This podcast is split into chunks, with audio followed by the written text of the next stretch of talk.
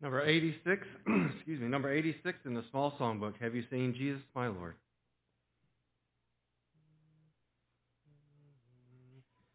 La do mi. Have you ever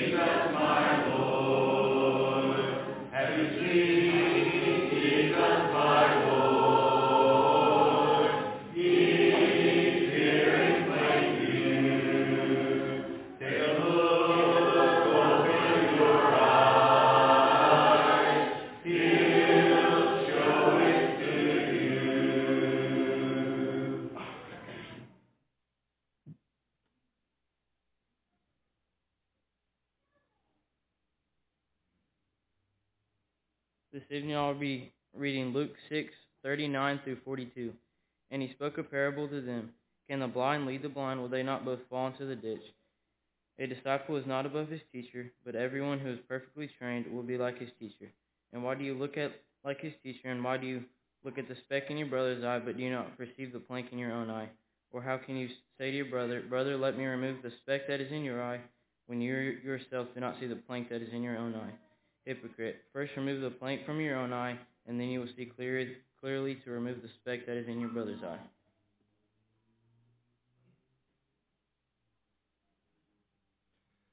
Our next song is going to be new to most of us. It's only going to be on the screen, not any of the books. It's uh, Open the Eyes of My Heart.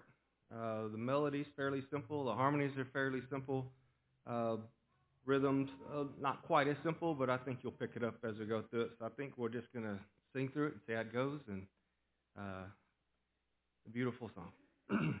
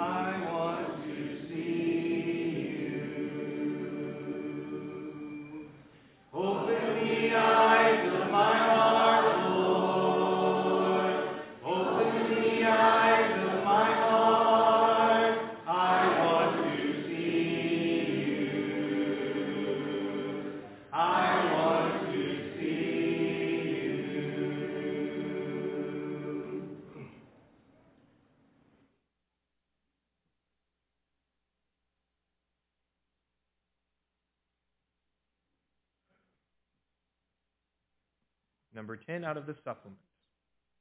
My eyes have seen your glory.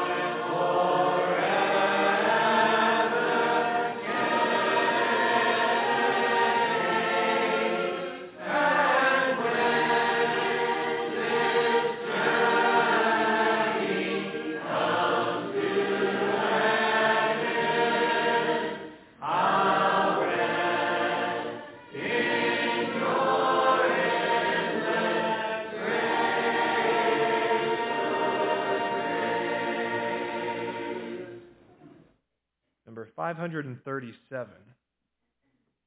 Open our eyes.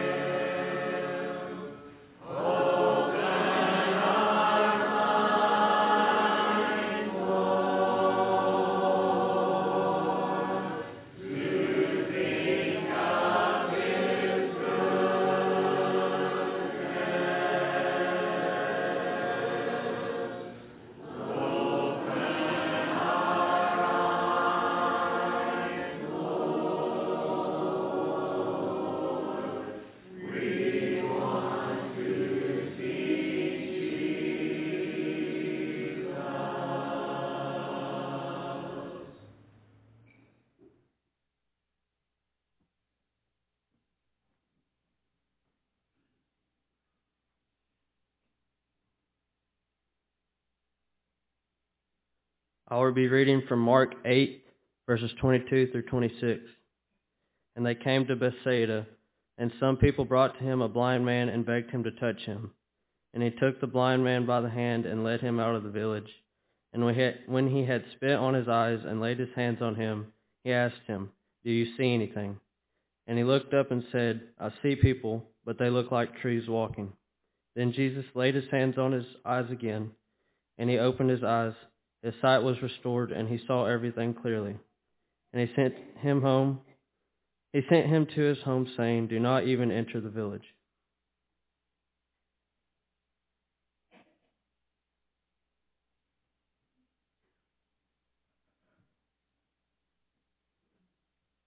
Number 527 in the large book, By Faith I See.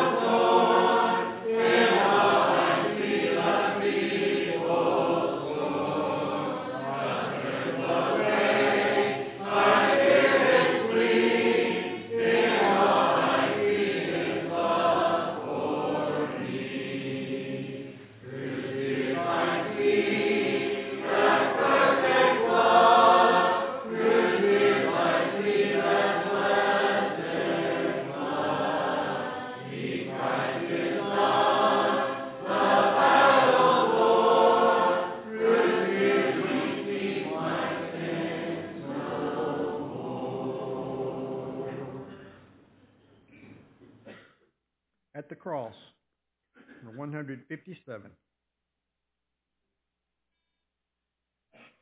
No.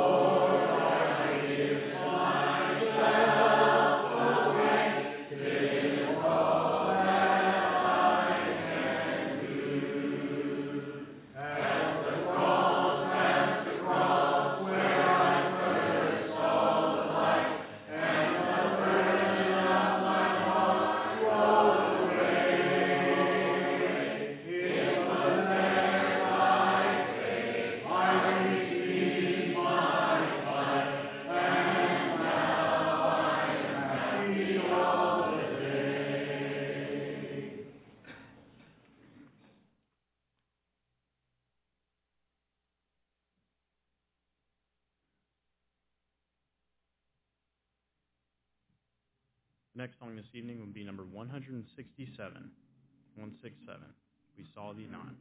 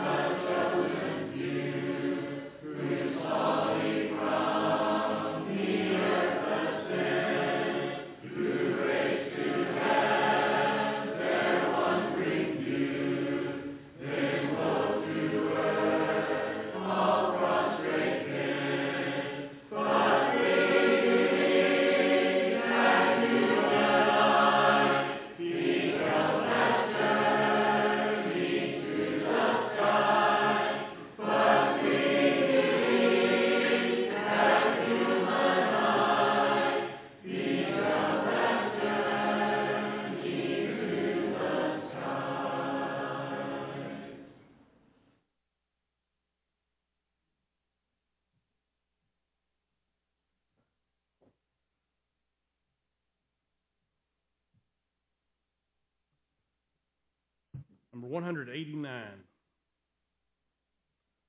189.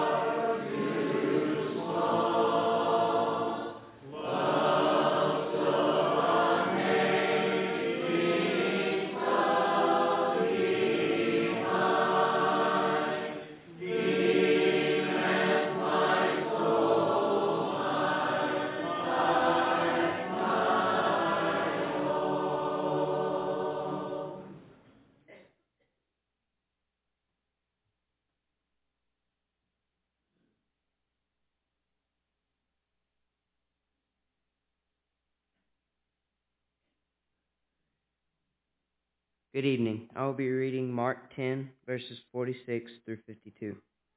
And they came to Jericho, and as he was leaving Jericho with his and as he was leaving Jericho with his disciples, disciples and a great crowd, Bartimaeus, a blind beggar, the son of Timaeus, was sitting by the roadside. And when he and when he heard that it was Jesus of Nazareth, he began to cry out and say, Jesus, son of David, have mercy on me. And many rebuked him, telling him to be silent. But he cried out all the more, Son of David, have mercy on me. And Jesus stopped him, and Jesus stopped and called him.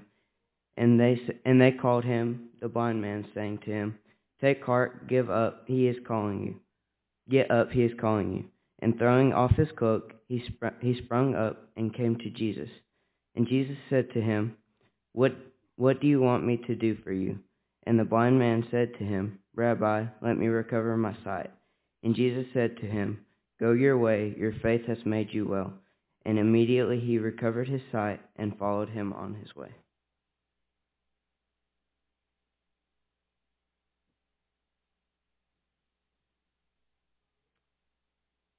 The small songbook number 96. number 96. What a friend we have in Jesus. So please stand for this song.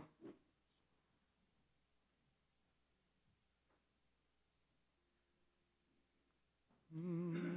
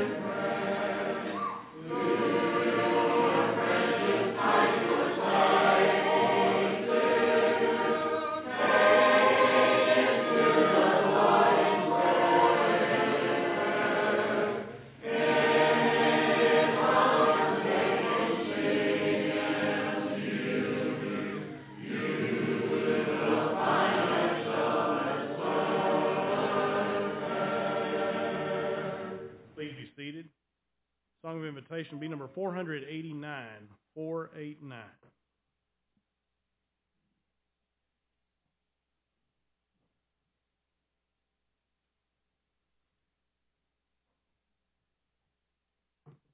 Well, good evening again.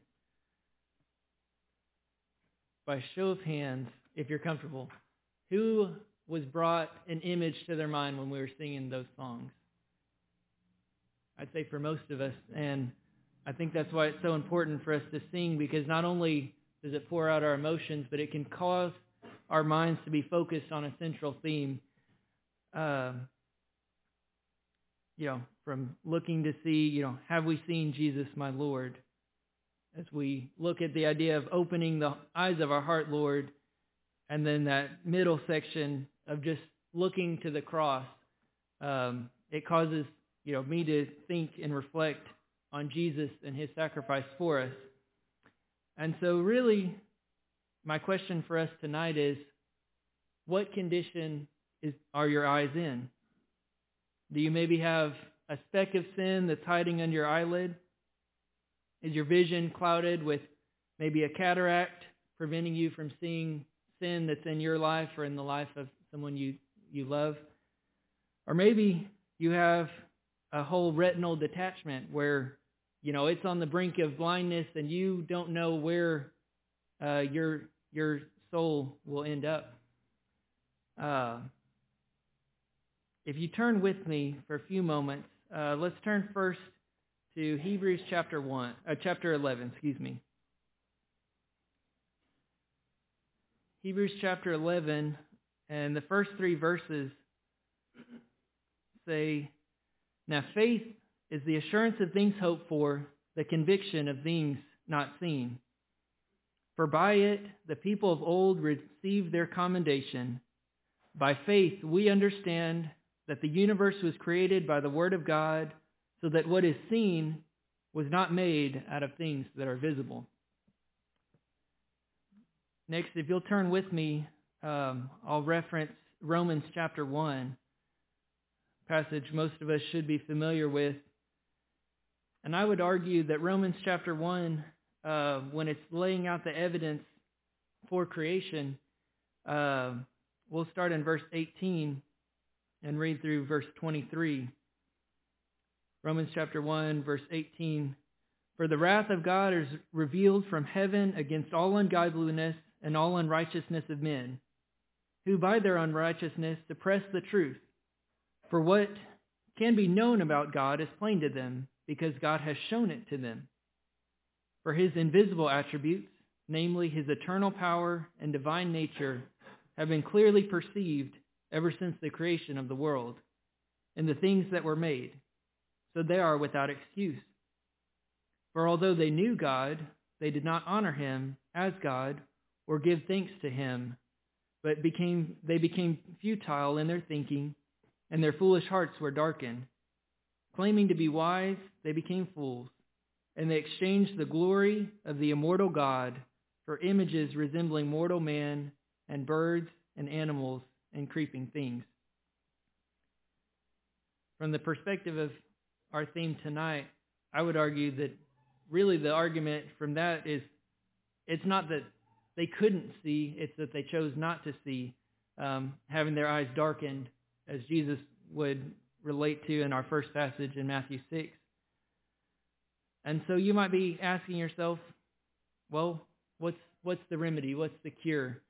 Um, and while I'll argue that there's many ways in which we might, you know, see Daniel or um, uh, see any of, you know, the local eye doctors here on cases of that nature, there's really only one source to solve our spiritual blindness, and that's Jesus. Uh, if you turn with me back to Rome, uh, Hebrews chapter 12 this time, Hebrews chapter 12, we'll look at uh, the first six verses here. Hebrews chapter 12, starting in verse 1. Therefore, since we are surrounded by so great a cloud of witnesses, let us also lay aside every weight and the sin which clings so closely, and let us run with endurance the race that is set before us, looking to Jesus, the founder and perfecter of our faith, who for the joy that was set before him endured the cross, despising the shame, and is seated at the right hand of the throne of God. Verse 3 Consider him who endured such from sinners such hostility against himself, so that you may not grow weary or faint hearted. In your struggle against sin, you have not yet resisted to the point of shedding your blood. And have you forgotten the exhortation that addresses you as sons? My son, do not regard lightly the discipline of the Lord, nor be weary when reproved by him. For the Lord disciplines the one who he loves and chastises the son whom he receives. And our final verse tonight, if you'd like to turn a few more pages to 2 Peter chapter 1.